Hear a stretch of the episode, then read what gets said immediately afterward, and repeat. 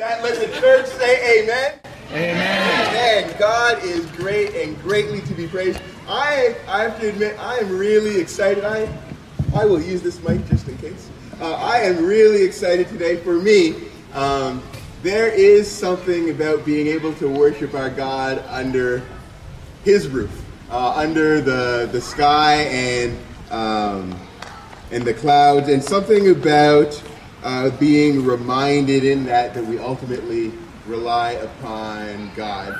Um, that in some senses we are all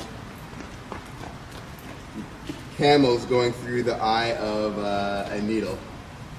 Uh, and I'm equally excited um, because we had the opportunity to dedicate uh, two babies today. Uh, two babies that were born in uh, the midst of uh, a worldwide difficult time, right? Um, two babies with, with different stories, but two that um, that I've been able to celebrate from afar um, and, and got to see face to face today. Isn't God good? Amen. Amen. It is. Babies are a, a precious gift from God, and uh, in some senses, a reminder of who He is uh, in our lives. And so I'm I'm thankful that we had the opportunity um, to celebrate uh, and to and, and, to commit to supporting uh, Imani and and Cassandra. Um, I remember uh, I'm off my notes already. I remember uh, uh, I've had the, the, the pleasure of knowing Corey and, and Sarah since 2015, and I remember Corey actually took took the pictures at, at Emmanuel's baby dedication. Um, and uh, for a time, uh, Sarah was only uh, one of few people that Emmanuel was willing to go to. Um, and Eliana came uh, about nine months, I think, after after Emmanuel. Uh, and so it was just, uh, it, it's an awesome privilege. I'm excited today about being able to see Cassandra and to and to see Imani and um, just to see how Imani has grown and to talk with Hiawatha and Crystal and Sharon their excitement. It's a it's an awesome awesome thing um, to see, uh, even in the midst of challenging times, to see uh, to see Imani and Cassandra. Yeah. Well, I won't be before you long. Um, I'm excited to be here today. Uh, and so we're going to turn to the scriptures. We have a fair amount of scripture to read today. Uh, I'm going to, to cut it down a little bit. Um, but if you'll turn with me to the Old Testament reading, uh, we'll read from the book of Deuteronomy. Uh, and we're going to read Deuteronomy chapter 34, verses 1 through 4. Uh, and if you are, if you're old school and have your physical Bible, uh, you can put a pin in that Deuteronomy portion, uh, and then also turn to Acts uh, chapter 1, and we're going to read together Acts chapter 1, verses 6 through 8. Acts chapter 1, verses 6 through 8.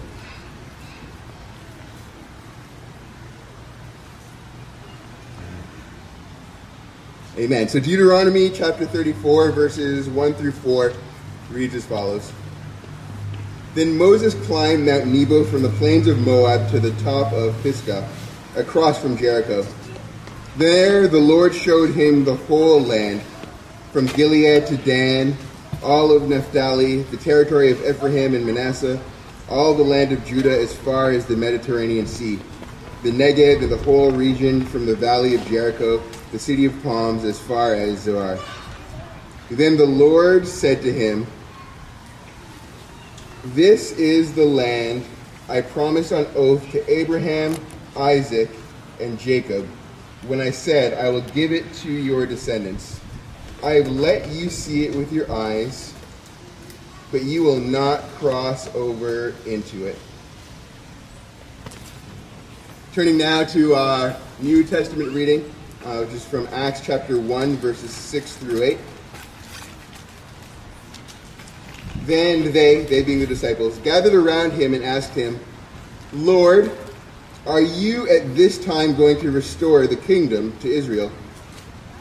He said to them, It is not for you to know the times or dates the Father has set by his own authority, but you will receive power when the Holy Spirit comes on you, and you will be my witnesses in Jerusalem and in all Judea and Samaria and to the ends of the earth. The Word of God in the Word of strength. Let us pray. God, in this short sermonic moment, I pray that you will literally speak through us and speak to us to remind you us of who you have been and who you will be as you continue to grant victory to victory. In your name, amen. Amen. Amen. If I had to title this sermon, and I'd have difficulty titling it, but I think I would title this one The Secret. The Secret.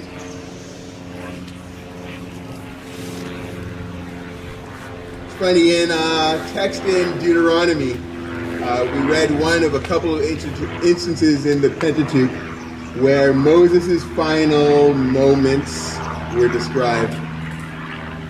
Moses was brought up to the top of Mount Pisgah and he was given the opportunity to look out and to see the land that the children of Israel were promised of the lands of Ephraim and Manasseh, of the, the, the Negev, of the soil on which Jerusalem sits, land that we still know to this day. Moses was brought to the top of the mountain and was shown this view. Now, Moses was shown the promised land, but he did not enter the promised land. Scholars, when they look into it a little bit more deeply, wonder what Moses specifically did that was so egregious that he wasn't able to enter the land.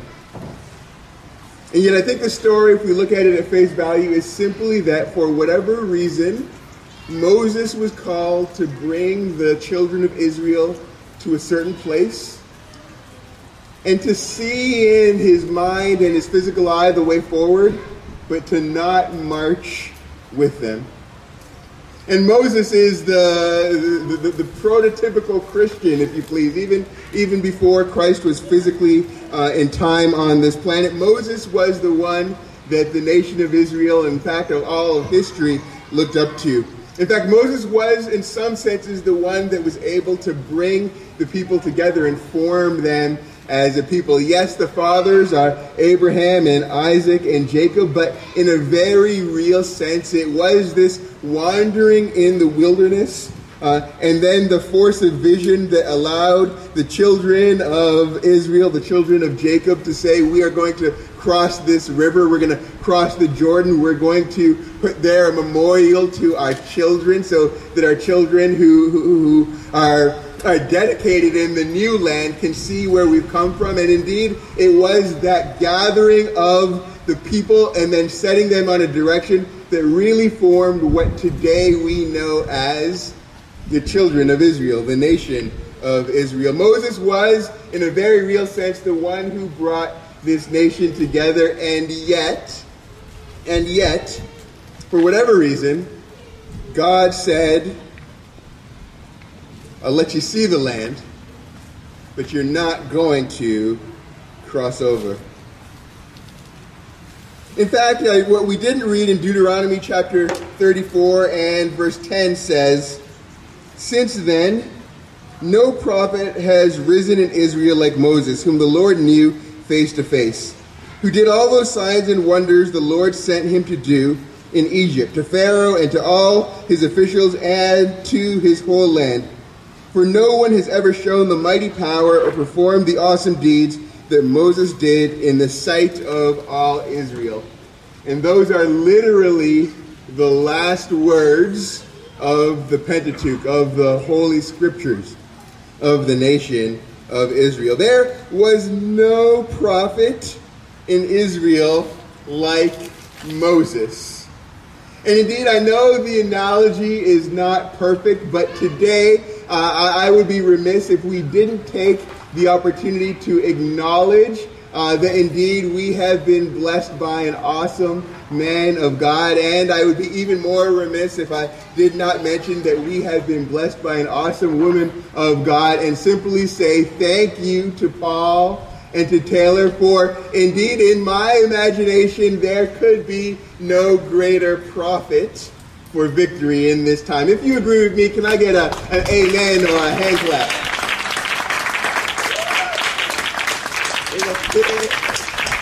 And, when I think about the, this moment on the mountain, and when I think about it, I often think about uh, Dr. Martin Luther King Jr.'s last sermon, if you please, when he was speaking to uh, the sanitation workers in Memphis. Um, and on that night, he thought about the promised land, and uh, he mentioned in that in that final sermon uh, that he had seen the promised land, uh, and that he wouldn't go there, but he was excited about the promise.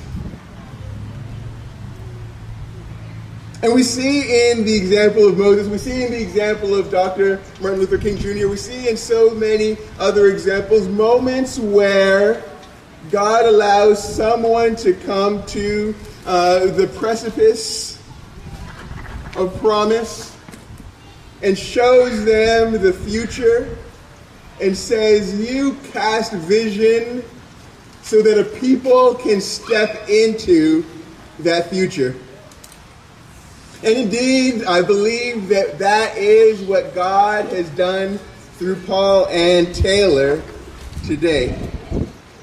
And it's funny in Deuteronomy, uh, in the section again that we didn't read, there is there is a nudge or there's an acknowledgement uh, that there is a Joshua or there is a, a Joshua generation that comes after Moses. That there is there is someone who steps up uh, and, and, in some senses gets the mantle of leadership uh, from the Moses so that the people can move forward. Uh, it's a model that we see again and again in the Old Testament. But we also have a New Testament, uh, and perhaps we have a new secret that we might look to as a different model. Uh, in our scripture today, we read in Acts chapter 1, verses 6 through 8, uh, the final or near final words of Jesus as uh, he was with his disciples and as he was about to ascend to heaven. Then they gathered around him and asked him, Lord, are you at this time going to restore the kingdom to Israel? Lord, at this time, are you going to fulfill our conception of what you were called to earth for. Lord, at this time, are you going to help us get back to what Moses started? Jesus looked at the disciples and said to them, It's not for you to know the times or dates the Father has set by his own authority, but you will receive power when the Holy Spirit comes on you, and you will be my witnesses in Jerusalem and in all Judea and Samaria and to the ends of the earth. And you shall receive power when the Holy Spirit comes upon you, and you will be witnesses. And you shall receive power when the Holy Spirit comes upon you. Lord, the disciples asked, Are, are you going to restore the kingdom before you leave? Uh, uh, with my sanctified imagination, I, I, I hear Jesus saying, Hey, I'm not going to answer that for you. But instead, I'm going to tell you that you will receive the Holy Spirit and you will be my witnesses. Now, for a moment, bear with me and, and, and check this out. In, in, in Israel, as they were about to cross over to the promised land, Moses was brought to the top of a mountain and showed the entire picture and said, This is the, the, the land that your people are going to have and possess. Uh, when, when Jesus died and rose again, and his disciples, those, those few that didn't scatter at his death, when Jesus talked to his disciples, he said, I'm not going to show you the land, but I am going to give you my Holy Spirit. Moses was an awesome leader. And Moses passed on to Joshua, who passed on to the judges, who eventually passed on to, to Saul and, and David, perhaps at, at God's objection. Uh, and there was a history of passing on, uh, in some sense, the, the promise uh, and the authority to lead God's people. And yes, that is important. But I want to tell you if we are thinking about models of how to sustain and to how to evolve and how to move and how to grow, if we're thinking about the model, Jesus, in fact, showed us the secret.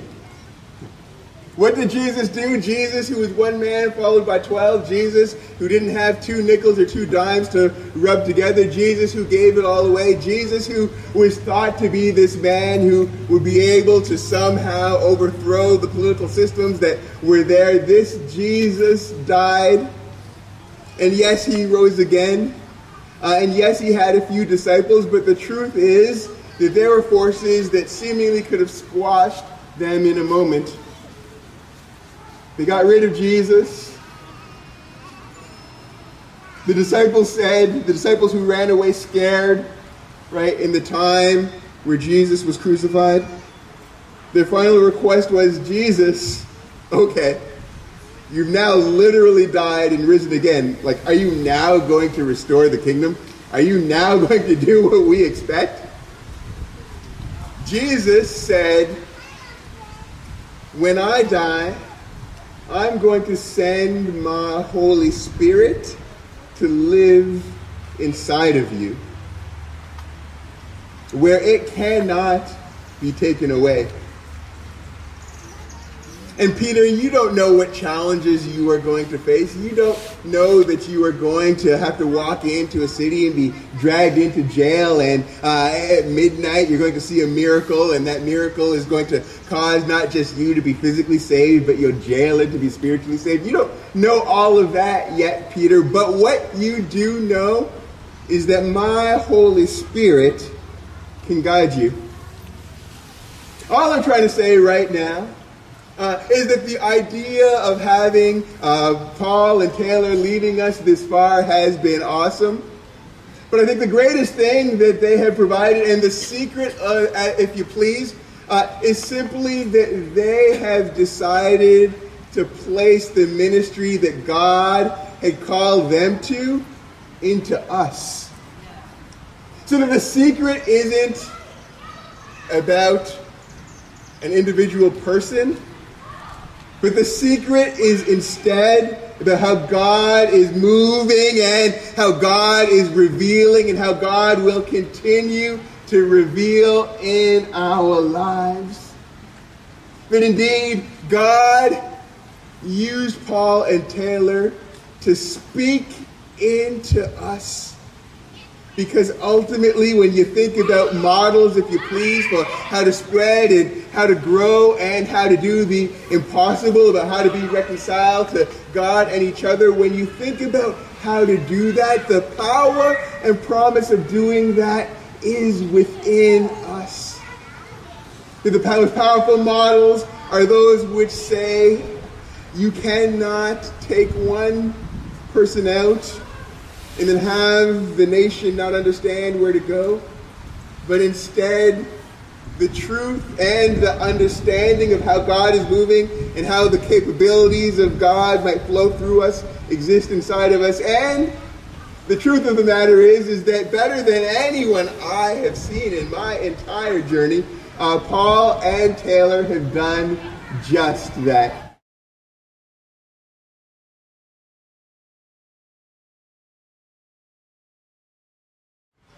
And not only have so many of us recognized the movement of God in our lives, we have been given, blessed with a structure that allows those gifts and those truths to be manifest, that allows the secret to move forward when the disciples were with Jesus, and Jesus ascended. They had nothing but a upper room and the Holy Spirit and the truth that they could rely on the power of the Holy Spirit. And we have that same power and that same spirit today, just as they did a little less than 2,000 years ago. And if you read the book of Acts, you see how that power worked. Uh, preaching to 3,000, uh, turning, turning thoughts of them being being drunk, despite the fact that it was early in the morning, uh, to 3,000 people being saved, preaching indeed to, to kings and ultimately at the seat of power in Rome. And uh, a fledgling group that was persecuted for 200 years and yet not forsaken. Uh, and because the Spirit was in within each of them, ultimately us and millions of others are heir to the truth that God loves us and accepts us. And yet, here at Victory, in what I like to call this fractal of God's Big C church, we also have and can lean into the idea that we fellowship together, uh, that we worship together, that we serve together in a ministry, and that we do life together in a victory group or a small group. Uh, and that in those ways we can see what God has placed within us for our brothers and sisters in this world coming forth.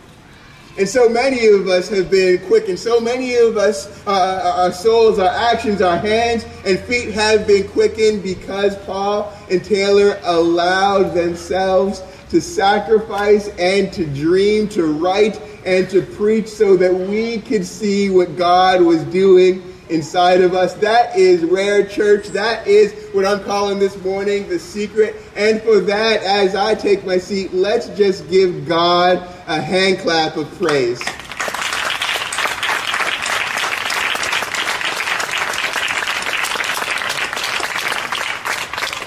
Amen and praise God. Now, I would be uh, remiss if I didn't give anybody who hasn't had the opportunity to accept the truth of Jesus' love, to accept it here publicly under this beautiful roof, this beautiful canopy. Indeed, the truth of the matter is, uh, is that, that the secret that I talked about relates to victory, but the ultimate secret is that God loved us so much that he made a way for us when we couldn't make a way for ourselves. And all he wants for us is to accept that love. If you haven't accepted that love, and as I like to say, if, if you feel God calling you right now, I want to assure you that is not my voice, that is God's voice. Uh, and so all I'm doing right now is opening up an opportunity for you to publicly declare that you know that God loves you and indeed that you are sorry for the ways you've been separated from Him and that you accept His love. I won't belabor the point, but if that is you, if that is your story right now, you can simply slip your hand into, uh, into the air. Or even if you don't want to do that, you can simply say in your mind right now that simple prayer uh, and come tell us, come tell me or Pastor Paul or, or Michelle or others um, because we want to journey with you here at Victory.